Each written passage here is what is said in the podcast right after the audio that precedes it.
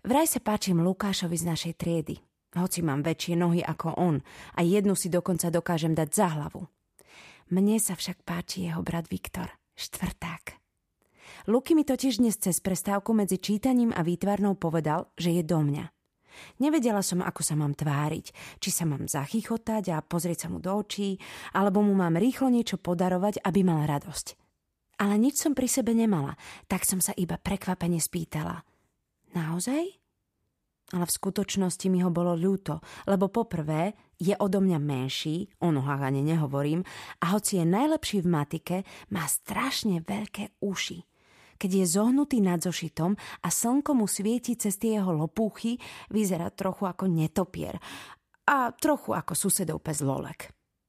Naozaj, povedal Lukáš a strčil mi do ruky akýsi papierik so zaschnutým kečupovým fľakom. Nechcela som sa doň hneď pozrieť, lebo mi cez plece nakúkala Tereza. Otvorila som ho až popoludní, keď sme boli všetci v školskom klube. Bolo tam veľké modré srdce a v ňom L plus L, akože Laura a Lukáš. Prečo si nakreslil to srdce modré? Spýtala som sa ho.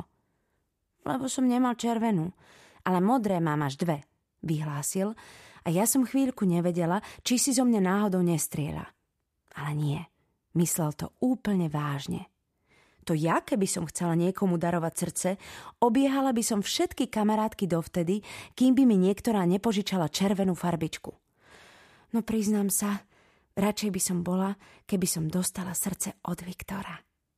Bolo by v ňom L plus V a na papieriku by určite nebol jeden kečupový flak, ale aspoň dva – lebo Viktora také veci ako poriadok v taške a zastruhané cerusky v peračníku nezaujímajú. Ani by mi neprekážalo, keby mi nakreslil modré srdiečko, alebo dokonca zelené. No bolo by od neho.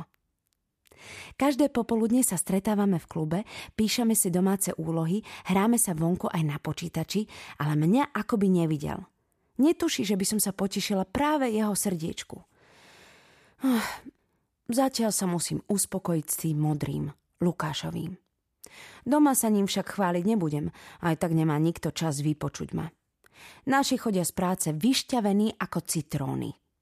To hovorieva mama a ocko na znak súhlasu a vyčerpania vždy iba prikývne. Prvá z práce prichádza vždy mama. Vyberie zo škôlky nášho krpca Tomáša a potom ma obaja čakajú pri školskej bráne. Rozprávať jej však o modrom srdiečku nemá význam, lebo všetku jej pozornosť si pre seba ukradne krpec. Stále sa iba vypituje. Keď vyrastie, môžem byť žaba? Spýtal sa minule a mama mu sústredene vysvetľovala, že to nepôjde. Dnes vyzvedal, či majú policajti nesmrteľné pušky. Mama mala zase plné ústa práce a tak som sa do toho nechcela miešať ešte aj ja so svojím modrým srdiečkom. Okrem toho si myslím, že takéto veci sa nehovoria na ulici plnej všelijakých zvukov a otázok geniálneho mladšieho brata. Okrem toho si dobre pamätám na mamino rozprávanie o tom, že sa prvý raz zalúbila, keď mala 19. Ja mám o 10 menej, takže by ma možno nepochopila. Ale z nášho krpca Tomáša asi fakt bude raz niekto významný. On naozaj rozmýšľa inak ako ostatní. Dnes ráno sa ma pýtal, čo je to smrdelná postel a prečo na nej musia starí ľudia ležať. On by vraj našu mamu a ocka, až raz budú starí a budú už babka a detko, do takej postele nedal.